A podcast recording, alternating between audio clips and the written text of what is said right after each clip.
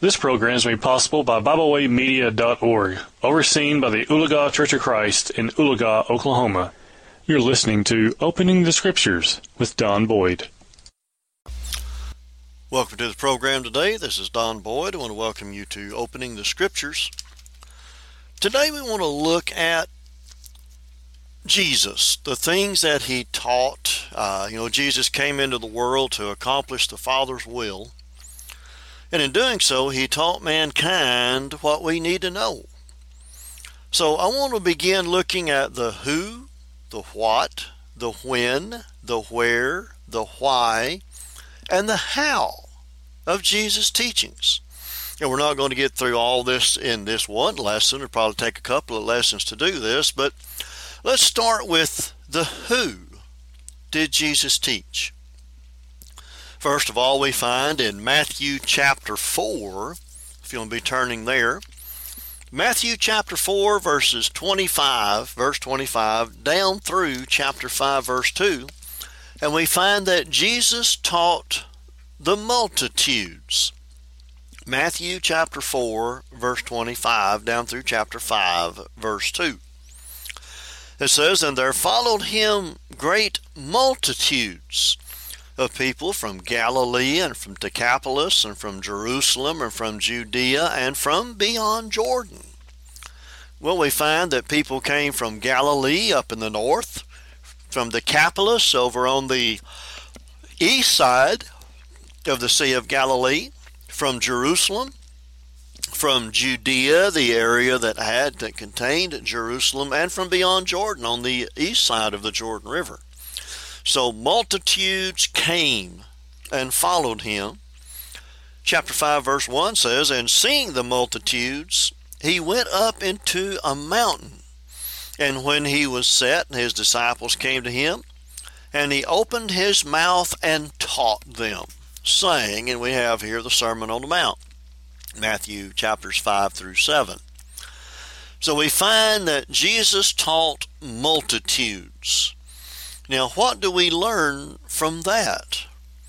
That we are able to teach multitudes as well. Now, it may be a gospel meeting, maybe a lectureship, maybe over the internet or television, whatever. But we can teach multitudes because Jesus taught multitudes. But we also find that Jesus taught individuals. John chapter 3, verses 1 through 5. John chapter 3, verses 1 through 5. Said there was a man of the Pharisees named Nicodemus, a ruler of the Jews. The same came to Jesus by night and said unto him, Rabbi, we know that thou art a teacher come from God, for no man can do these miracles that thou doest except God be with him. Jesus answered and said unto him, Verily, verily, I say unto thee, except a man be born again, he cannot see the kingdom of God. And Nicodemus saith unto him, How can a man be born when he is old? Can he enter the second time into his mother's womb and be born? Jesus answered, Verily, verily, I say unto thee, except a man be born of water and of the Spirit, he cannot enter into the kingdom of God. And then he continues to teach Nicodemus some things along, you know, past that. But we find here he's teaching an individual, one person. We also, and you know, we can look at the things that he taught him here. Except a man be born of water and the Spirit, he cannot enter into the kingdom of God being born of the water, I've heard some try to say that that's born of the amniotic fluid in the mother's womb. Well, everyone that's born is born that way. But what if someone survives an abortion? They're not born. Does that mean that you have to be born of the amniotic fluid in order to have a chance for salvation? You know, we we need to understand what the Bible's talking about. Born of water is baptism for the remission of sins, Acts 2:38. And of the Spirit, what the Spirit teaches, what the Spirit teaches through the Word of God. So that's being born of the water and of the Spirit, obeying the commandments of the Spirit that are found in the Word of God. And Nicodemus was taught that by Jesus, an individual. Also, go to Luke chapter 7, and let's look at verses 36 through 50. Luke chapter 7, verses 36 through 50. It says there, And one of the Pharisees desired him that he would eat with him, and he sat and he went into the Pharisee's house and sat down to meat. And behold, a woman in the city which was a sinner, when she knew that Jesus sat at meat in the Pharisee's house, brought an alabaster box of ointment, and stood at his feet behind him weeping, and began to wash his feet with tears, and did wipe them with the hairs of her head, and kissed his feet and anointed them with the ointment. Now, when the Pharisee which had bidden him saw it, he spake within himself, saying, This man, if he were a prophet, would have known who and what manner of woman this is that toucheth him, for she is a sinner. And Jesus answering said unto him, Simon, I have somewhat to say unto thee. And he saith, Master, say on. There was a certain creditor which had two debtors. The one owed five hundred pence, the other fifty. And when they had nothing to pay, he frankly forgave them both. Tell me, therefore, which of them will love him most? Verse 43 Simon answered and said, I suppose that he to whom he forgave most. And he said unto him, Thou hast rightly judged. And he turned to the woman and said unto Simon, Seest thou this woman? I entered into thine house, thou gavest me no water for my feet, but she hath washed my feet with tears, and wiped them with the hairs of her head. Thou gavest me no kiss, but this woman since the time I came in hath not ceased to kiss my feet. My head with oil thou didst not anoint, but this woman hath anointed my feet with ointment. Wherefore, I say unto thee, her sins, which are many, are forgiven, for she loved much. But to whom little is forgiven, the same loveth little. And he said unto her, Thy sins are forgiven. And they that sat at meat with him began to say within themselves, Who is this that forgiveth sins also? And he said to the woman, Thy faith hath saved thee, go in peace. So we're looking at individuals here. Jesus taught Simon the Pharisee, he taught the woman, and then he taught those that were sitting there to eat. So, what do we learn from that? Well, we learn that we can teach individuals. And there may be more than one or two there maybe three, maybe more, but we can sit down and we can teach individuals. And we can do it in the same manner that Jesus did. You know, Jesus, do you think he was shouting and yelling at Simon? No. He was just telling him the facts. He was telling him what he needed to know. He told the woman what she needed to know. So we, Jesus taught multitudes, Jesus taught individuals we find in Luke chapter 7, verses 19 to 20, 22, that Jesus taught the poor. Luke 7, verse 19, down to verse 24. John hears John the Baptizer. It says, John calling unto him two of his disciples sent them to Jesus, saying, Art thou he that should come, or look we for another? When the men were come unto him, they said, John Baptist has sent unto us, sent us unto thee, saying, Art thou he that should come, or look we for another? And in that same hour he cured many of their infirmities and plagues and of evil spirits, and unto many that were blind he gave sight. Then Jesus answering said unto them, Go your way and, and tell John what things ye have seen and heard. How that the blind see, the lame walk, the lepers are cleansed, the deaf hear, the dead are raised, to the poor the gospel is preached. So, right there, Jesus taught the poor. What do we learn from that? Well, we learn not to look upon individuals as their circumstances that surround them, because every person has the right to hear the Word of God. Now, again, we know that not everyone is going to obey. Vast numbers will refuse to obey. But we need to not look at someone and say, well, that, that's just a poor person, you know, they, they don't care to hear. Well, yeah, we need to teach them the gospel of Jesus Christ. But not only did Jesus teach the poor, he taught rulers as well. Go to John 18, verses 33 to 38. John 18, verses 33 to 38. Of course, Jesus here is on trial before Pilate. And it says, Pilate entered into the judgment hall again and called Jesus and said unto him, Art thou the king of the Jews? Jesus answered him, Sayest thou this thing of thyself, or did others tell it thee of me? Pilate answered, Am I Jew? Thine own nation and the chief priests have delivered thee unto me. What hast thou done? Jesus answered, My kingdom is not of this world. If my kingdom were of this world, then would my servants fight, that I should not be delivered to the Jews. But now my kingdom is not from hence.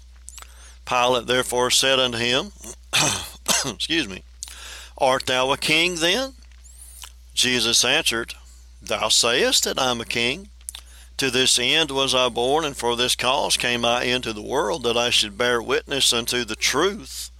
Every one that is of the truth heareth my voice. Pilate saith unto him, What is truth? And when he had said this, he went out again unto the Jews and said unto them, I find no fault in, or find in him no fault at all. Well, you see, Jesus taught Pilate. Jesus taught a ruler. Jesus taught someone who was, you know, in the up in the political realm there. And we need to do the same. That's what we can learn from that. We can teach rulers. We can teach the rich. Well, we also find in Luke chapter 12, verses 1 to 5, that Jesus taught his friends.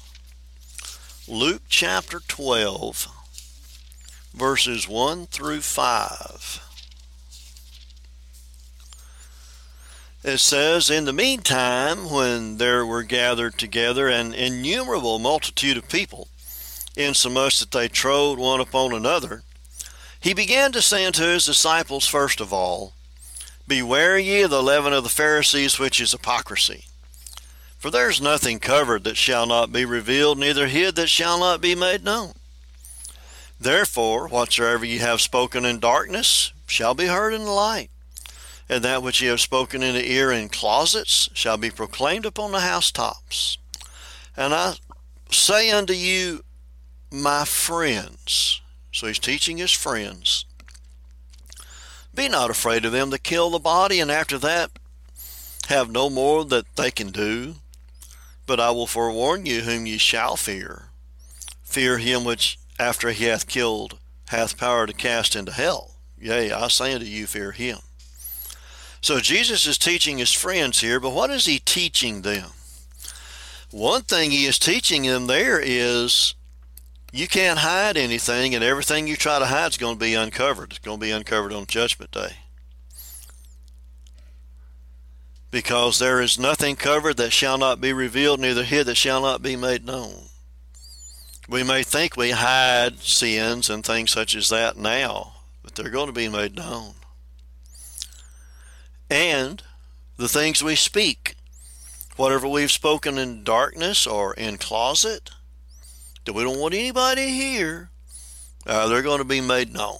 They're going to be shouted upon the housetops. All these things in our lives are going to be made known. We can't hide anything from God. We can't not going to be able to hide anything from anyone else either because our sins will be made known if we do not repent and have forgiveness of those sins. But then Jesus is also there for warning his friends whom we need to fear. You see, if someone kills us, they can't do anything anymore to us. You think about the Catholic Church. Whenever someone is, you know, declared a, a, heretic or whatever, and they they dig up the bones and they burn them and they cast them on the river or the waters or whatever, they hadn't done that person any more harm. But he said, "I'll tell you who you need to fear, and that's God, because God has the ability to kill, and He has the ability to cast into hell." and God will cast into hell those who do not obey him. So we need to fear God. And Jesus was teaching his friends that. How many of our friends have we taught that? How many of our friends know that they should fear God? Because God will judge us someday through Jesus Christ our Lord. So he taught his friends. You know, Jesus also taught his enemies. Going to Matthew chapter 23. Matthew chapter 23, beginning there in verse 1. Says, Then spake Jesus to the multitude and to his disciples, saying, The scribes and Pharisees sit in Moses' seat. All therefore, whatsoever they bid you observe, that observe and do. But do not ye after their works, for they say and do not. In other words, they talk the talk, they don't walk the walk. They tell you what you need to do, but they don't do what they need to do. Anyway, verse 4 For they bind heavy burdens and grievous to be borne and lay them on men's shoulders, but they themselves will not move them with one of their fingers. But all their works they do for to be seen of men. They make broad their phylacteries, and large the borders of their garments. They love the uppermost rooms at feasts, and the chief seats in the synagogues, and greetings in the market, and to be called of men Rabbi, Rabbi. But be ye not called Rabbi, for one is your master, Christ, and all ye are brethren. And call no man your father upon the earth, for one is your Father which is in heaven. Neither be ye called masters, for one is your master, even Christ. But he that is greatest among you shall be your servant. And whosoever shall exalt himself shall be abased, and he that shall humble himself shall be exalted. And in verse 13, he begins speaking, Woe unto you, scribes and Pharisees, hypocrites! He taught his enemies. But what is he teaching here? He's teaching us that our religious life needs to be internal and not external only. We need to do the external things, yes, but having the internal, you know, John 4 24. God is a spirit, and they that worship him must worship him in spirit, having the right attitude. That's the internal, and in truth, doing the things that God has commanded us to do, having the book behind it. But he also mentioned some other things there. Oh, you know, people love to have these flattering greetings. Don't be called rabbi, rabbi, master, master, teacher, teacher. Call no man father, your father upon the earth. You know, what does the Catholic Church do? You know, we're not just picking on the Catholic Church, but they, you know, they call their priests father, a spiritual father.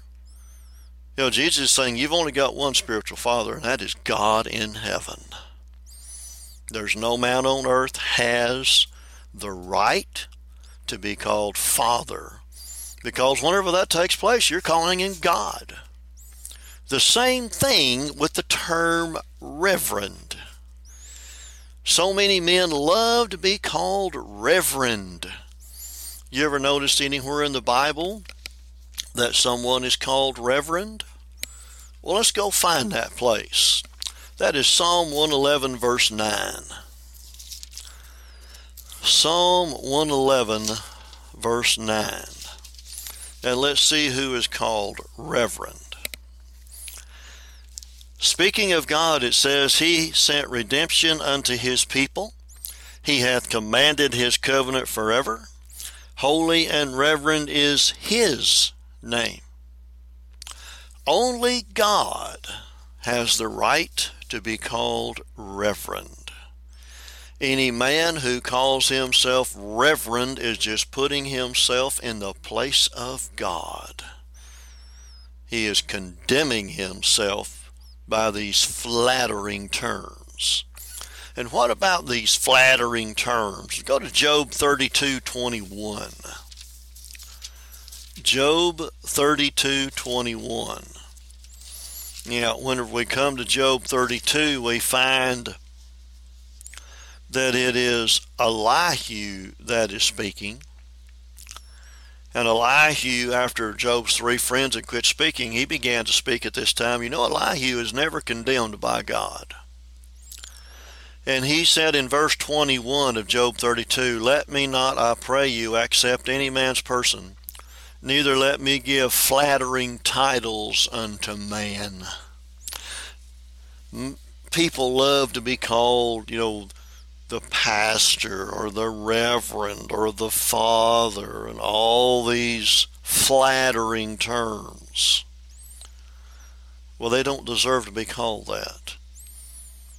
You know, elders in the church have the right to be called pastors, and you find their qualifications there in 1 Timothy 3 and Titus chapter 1. It's not the one man pastor system of the denominational world. Those are just flattering terms that are going to get people condemned to hell. But Jesus taught his enemies, so what do we learn from that? If Jesus taught his enemies, we are to teach our enemies as well. Because again, they have every right to hear the Word of God. They may reject it, they may not. You know, the best way to get rid of an enemy is to make a friend out of him. And one way to make a friend out of a person is to teach him the gospel of Christ bring him into the fold of God, into the kingdom of God, and become a friend instead of an enemy. Now, you know, there are many other who's we could look at, the rich young ruler and such as that, but this gives us an example of who did Jesus teach. Now let's look at what did Jesus teach. Well, the first thing he taught us is to obey God. Be obedient. Matthew chapter 7, verses 21 to 23. Matthew 7, 21 to 23. It says, Not every one that saith unto me, Lord, Lord, shall enter into the kingdom of heaven, but he that doeth the will of my Father which is in heaven. Right there, we are to do God's will God's will for us is found in His Word. So we can call call Jesus Lord, Lord all we want to call Him, but if we're not doing the things that He commands us to do, does us no good at all. You know, for an example of that, verse 22 Many will say to me in that day, Lord, Lord, have we not prophesied in thy name, and in thy name have cast out devils, and in thy name have done or done many wonderful works. And then I will profess unto them, I never knew you. Depart from me, ye that work iniquity. Why? Because they did not do the will of the Father which is in heaven. And in Luke chapter 6, verse 46, Luke chapter 6, verse 46, Jesus said, And why call ye me Lord, Lord, and do not the things which I say? The entire denominational world is that way. Many of them call Jesus Lord, and yet they're not doing the things that he says. Many of them are zealous for God, but not according to God's word. You know, you look at Romans chapter 10, verses 1 to 3, Romans 10, 1 to 3, we have the same type thing mentioned here. Paul said, or writes, Brethren, my heart's desire and prayer to God for Israel is that they might be saved. For I bear them record they have a zeal of God, but not according to knowledge. Many in the denominational world have a zeal of God, a zeal for God, but it's not according to knowledge. And in verse 3 says, For they being ignorant of God's righteousness and going about to establish their own righteousness, have not submitted themselves unto the righteousness of God. We must be obedient to the words that God speaks, not the word that men speak. So Jesus said, Not everyone that saith unto me, Lord, Lord, shall enter the kingdom of heaven, but he that doeth the will of my Father which is in heaven. We have to do God's will. And then Jesus also taught us to be humble. Over in Matthew chapter 20, look at verses 20 to 28. Matthew chapter 20, verses 20 to 28. It says, Then came to him the mother of Zebedee's children, that being James and John, with her sons, so they were with her, worshiping him and desiring a certain thing of him. And he said unto her, What wilt thou? She saith unto him, Grant that these two, these my two sons may sit, the one on the right hand and the other on the left, in thy kingdom. But Jesus answered and said, Ye know not what ye ask. Are ye able to drink of the cup that I shall drink? And be baptized with the baptism that I am baptized with? And they say unto him, We are able. And he saith unto them, Ye shall drink indeed of my cup, and be baptized with the baptism that I am baptized with. but to sit on my right hand and on my left is not mine to give, but it shall be given to them for whom it is prepared of my Father. Verse 24 And when the ten heard it, as being the other apostles, they were moved with indignation against the two brethren. But Jesus called them unto him and said, Ye know that the princes of the Gentiles exercise dominion over them, and they that are great exercise authority upon them. But it shall not be so among you. But whosoever will be great among you, let him be your minister. And whosoever will be chief among you, let him be your servant.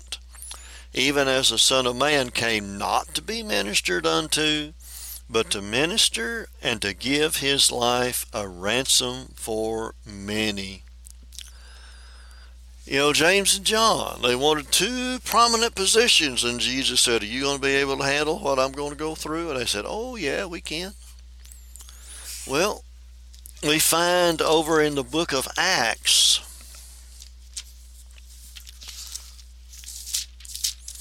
get over there into the book of Acts in Acts chapter 12, beginning there in verse 1, reading verses 1 and 2, says, Now about that time Herod the king stretched forth his hands to vex certain of the church, and he killed James the brother of John with a sword. Jesus said, You will drink of the cup that I'm going to drink of, and you will be baptized with the baptism that I'm baptized with. James was the first of the apostles who was killed. And John, he wasn't executed like James was, but he was put into prison. He was there on the Isle of Patmos whenever he wrote the book of the Revelation. But Jesus told his disciples, know, why were the others all angry, do you think? Well, there are many different times we read that they were all talking about who was going to be the greatest among them. And Jesus there said, No, you're all equal. And we need to remember that as well. What we learn from what Jesus teaching us to be humble is that there is not one of us any better than anyone else. If we are following Christ, we are all on equal terms. We're not ranked one above another or anything like that. We are all equal. Jesus also taught us to be caring. Going to Matthew 20 again, look at verses 29 to 34. Matthew 20, 29 to 34 says, And as they departed from Jericho, a great multitude followed him. There's these multitudes again. And behold, two blind men sitting by the wayside, when they heard that Jesus passed by, cried out, saying, Have mercy up, have mercy on us, O Lord, thou Son of David. And the multitude rebuked them because they should hold their peace. But they cried the more, saying, Have mercy on us, O Lord, thou Son of David. And Jesus stood still and called them, and said, What will ye that I shall do unto you? And they said unto him, Lord, that our eyes may be opened. So Jesus had compassion on them, and touched their eyes, and immediately their eyes received sight and they followed him. Jesus had compassion on these two misfortunate individuals.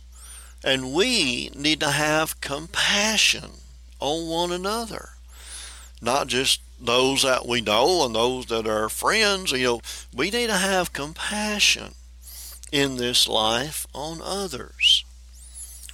And Jesus taught us the way of salvation you know, we have Matthew chapter 28, verses 18 to 20. says, Jesus came and spake unto them, saying, All power, American Standard Version says, authority, is given unto me in heaven and in earth. Go ye therefore and teach all nations, baptizing them in the name of the Father and of the Son and of the Holy Ghost teaching them to observe all things whatsoever I have commanded you. And lo, I'm with you always, even to the end of the world. Amen. So Jesus teaching us that we are to teach others. And they are to be baptized in the name of the Father, the Son, and the Holy Spirit. Why baptism? Mark 16. Look at verses 15 and 16. Mark 16, 15 and 16. He said unto them, Go ye into all the world and preach the gospel to every creature. He that believeth and is baptized shall be saved, but he that believeth not shall be damned. Now, Jesus taught us very plainly that belief and baptism are both necessary for salvation. There are many that try to say that it's not, but they do not believe the words that Jesus spoke here. They do not believe the words that the Holy Spirit spake through the apostle Peter, Acts 2:38, the apostle Paul, Acts 22:16, many other places and instances there in the book of Acts, book of 1 Corinthians, such as that, we see baptism being necessary for the remission of sins and Jesus taught us that. Now, if we don't believe Jesus, we're not going to be with him because we do not do the things that he says. Luke 6:46 again. In John chapter 14 verse 6, John chapter 14 verse 6, Jesus speaking to Thomas, Jesus saith unto him, I am the way, the truth, and the life. No man cometh to the Father but by me. Jesus is the only way.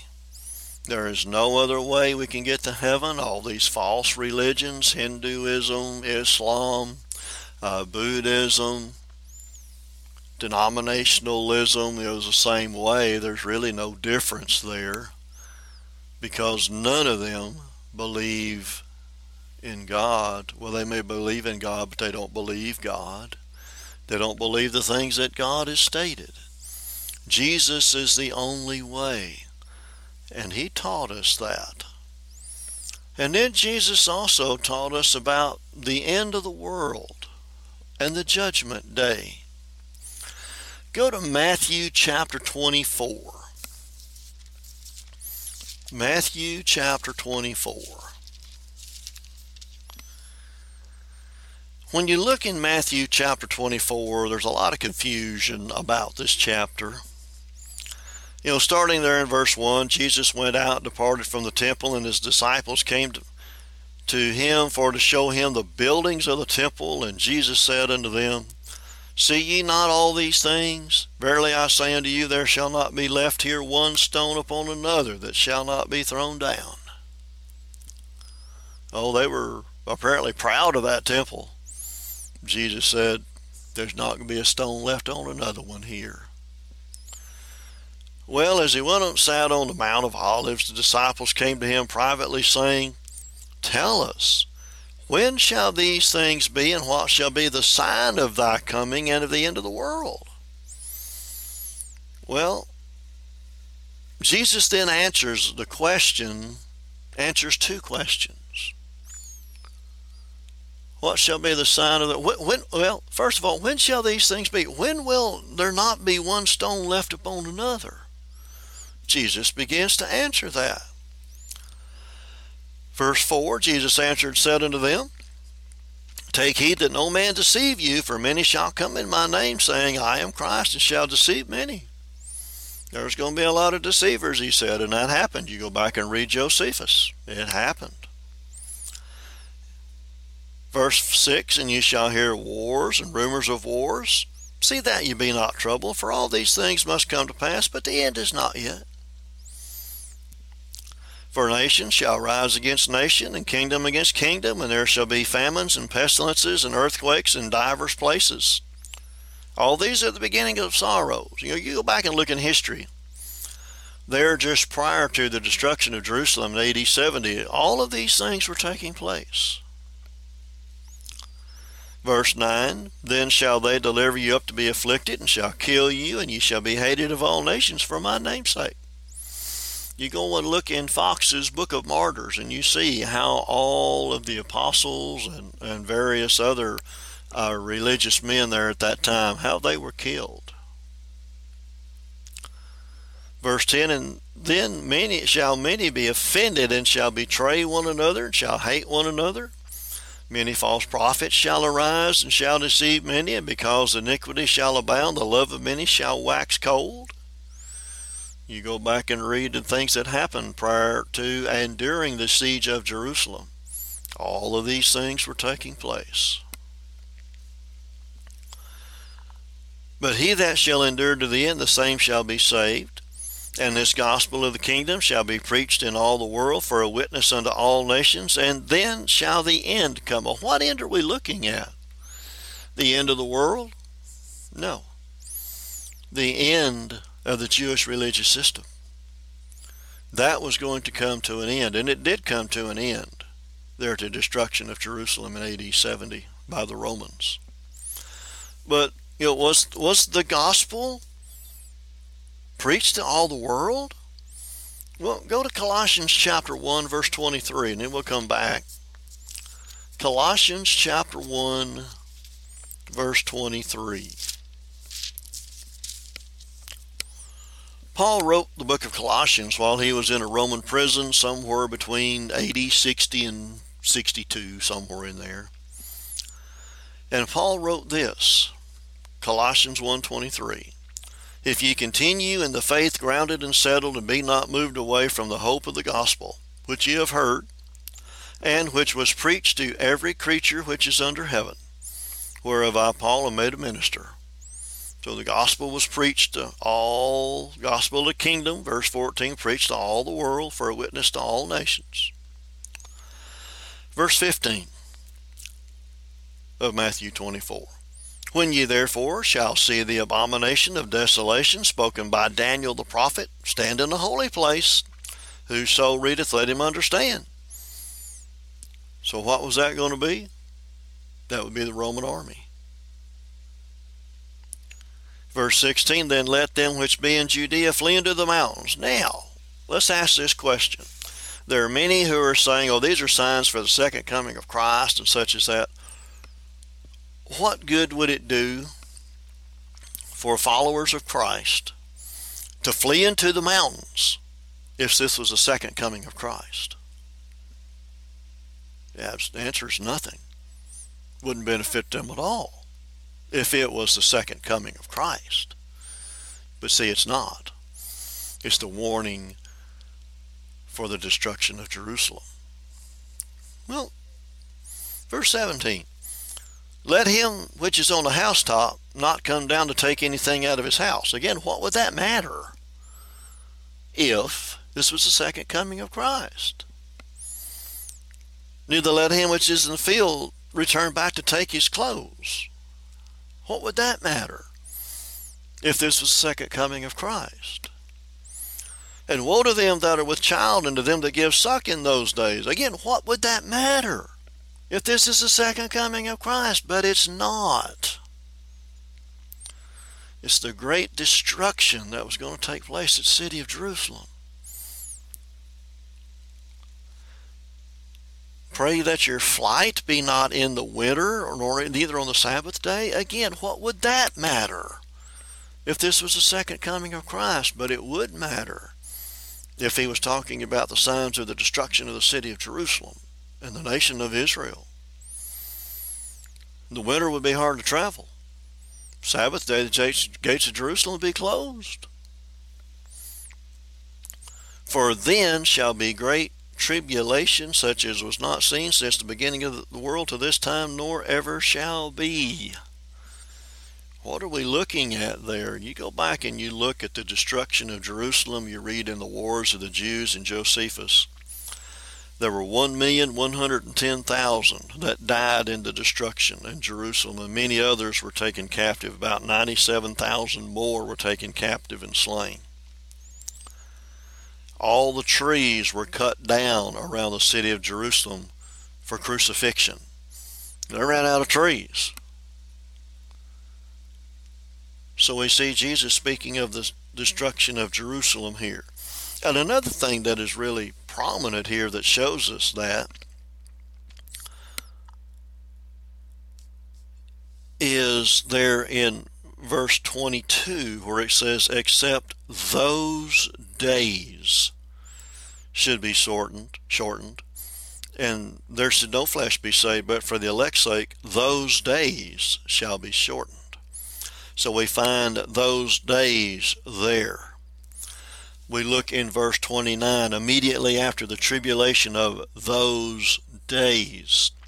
Shall the sun be darkened, and the moon shall not give her light? and the stars shall fall from heaven, and the powers of the heavens shall be shaken. You find many instances in scriptures of this very same thing.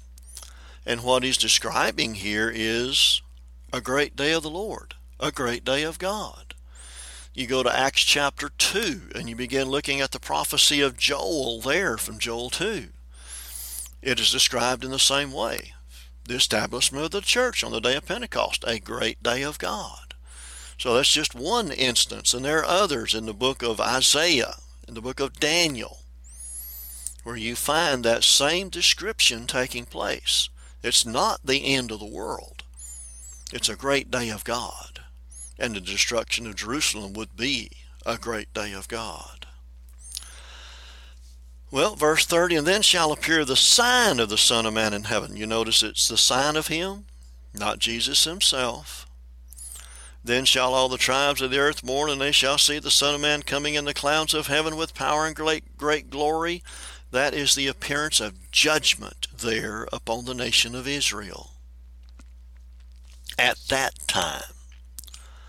He shall send his angels with a great sound of a trumpet, and they shall gather together his elect from all four winds, and one from one end of heaven to the other.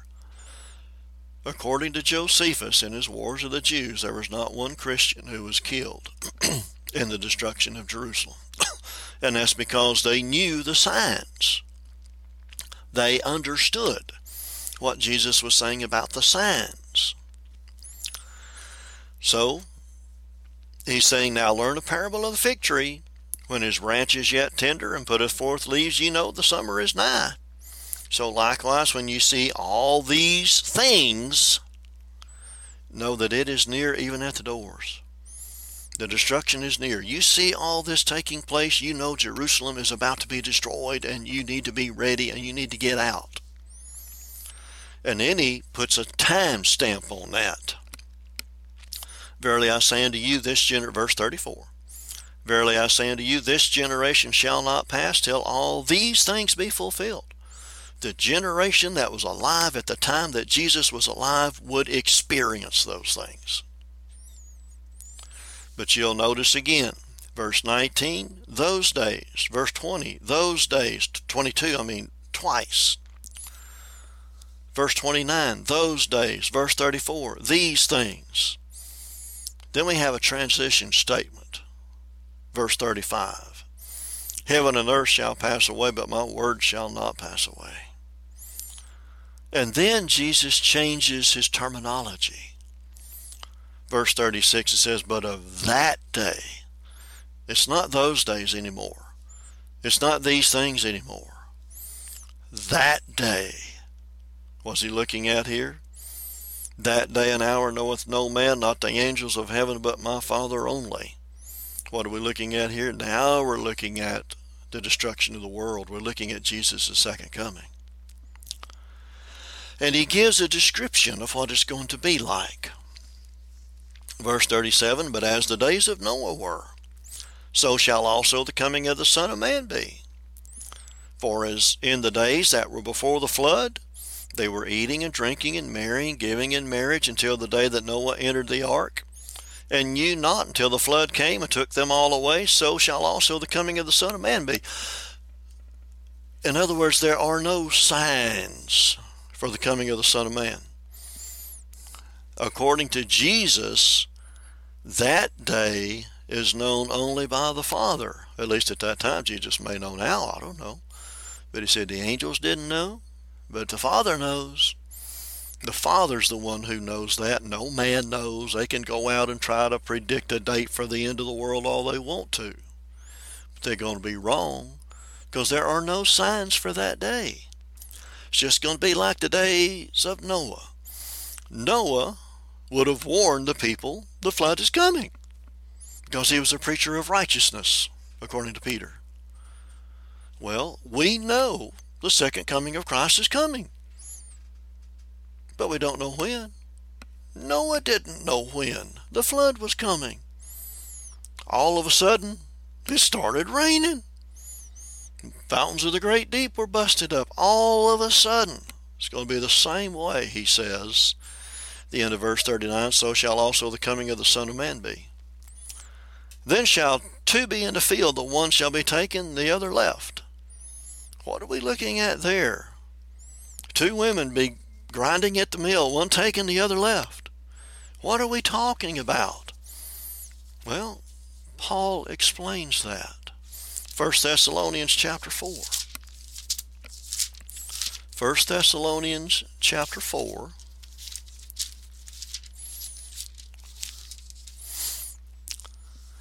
You begin reading there in verse 13. He says, But I would not have you to be ignorant, brethren, concerning them which are asleep, that ye sorrow not, even as others which have no hope. For if we believe that Jesus died and rose again, even so them also which sleep in Jesus God will bring with him, or will God bring with him. For this we say unto you by the word of the Lord, that we which are alive and remain unto the coming of the Lord shall not prevent or precede them which are asleep. For the Lord himself shall descend from heaven with a shout, with the voice of the archangel, with the trump of God, and the dead in Christ shall rise first.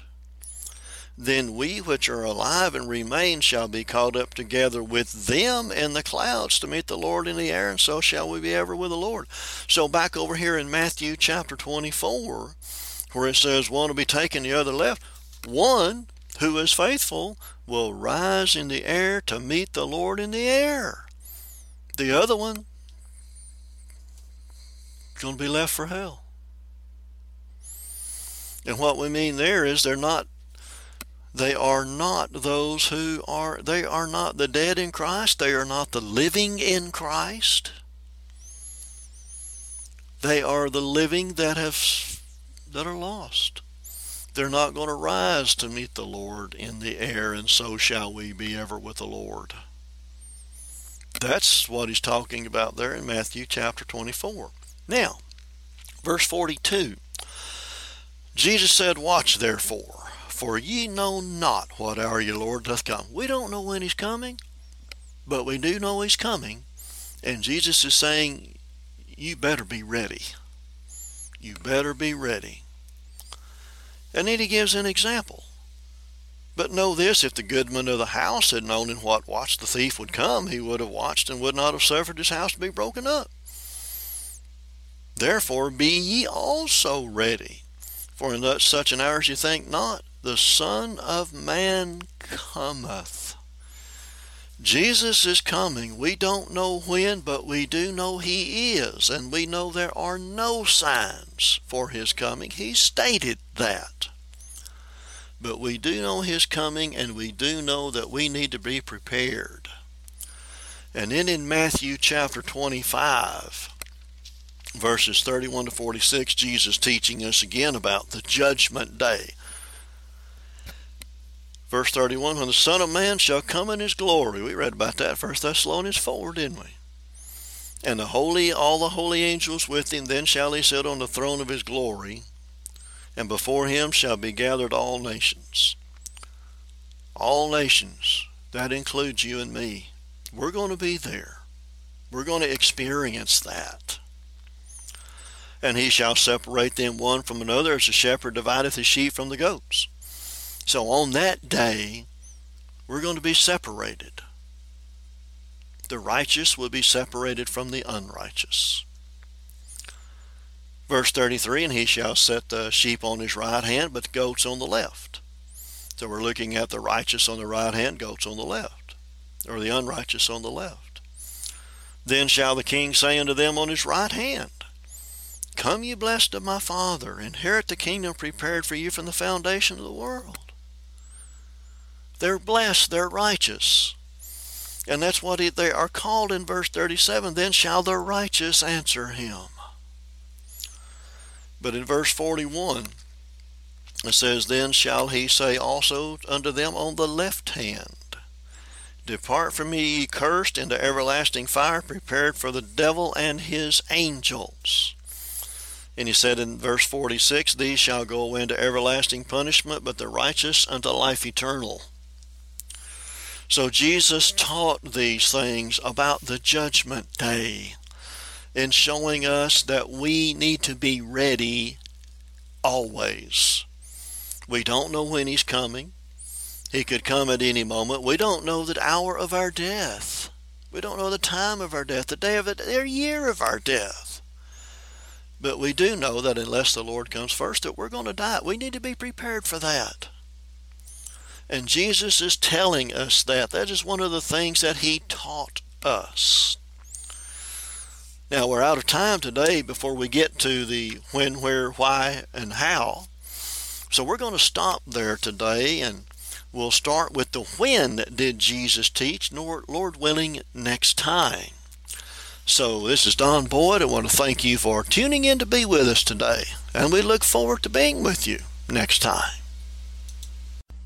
When you're in Moody, Missouri, you're invited to visit the Moody Church of Christ, located on Highway E in Moody, Missouri.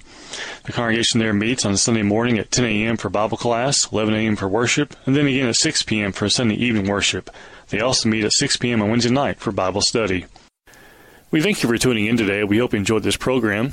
You can find out more about Byway Media by visiting us at bywaymedia.org. You can also find us on several uh, social media platforms now. You can find us not only on Facebook, but you can also can find us on Tumblr. You can also find us on the Twitter alternative known as Telegram and on the Facebook alternative known as MeWe. We hope you enjoyed this program. We hope you will share with others. And as always, we thank you for listening.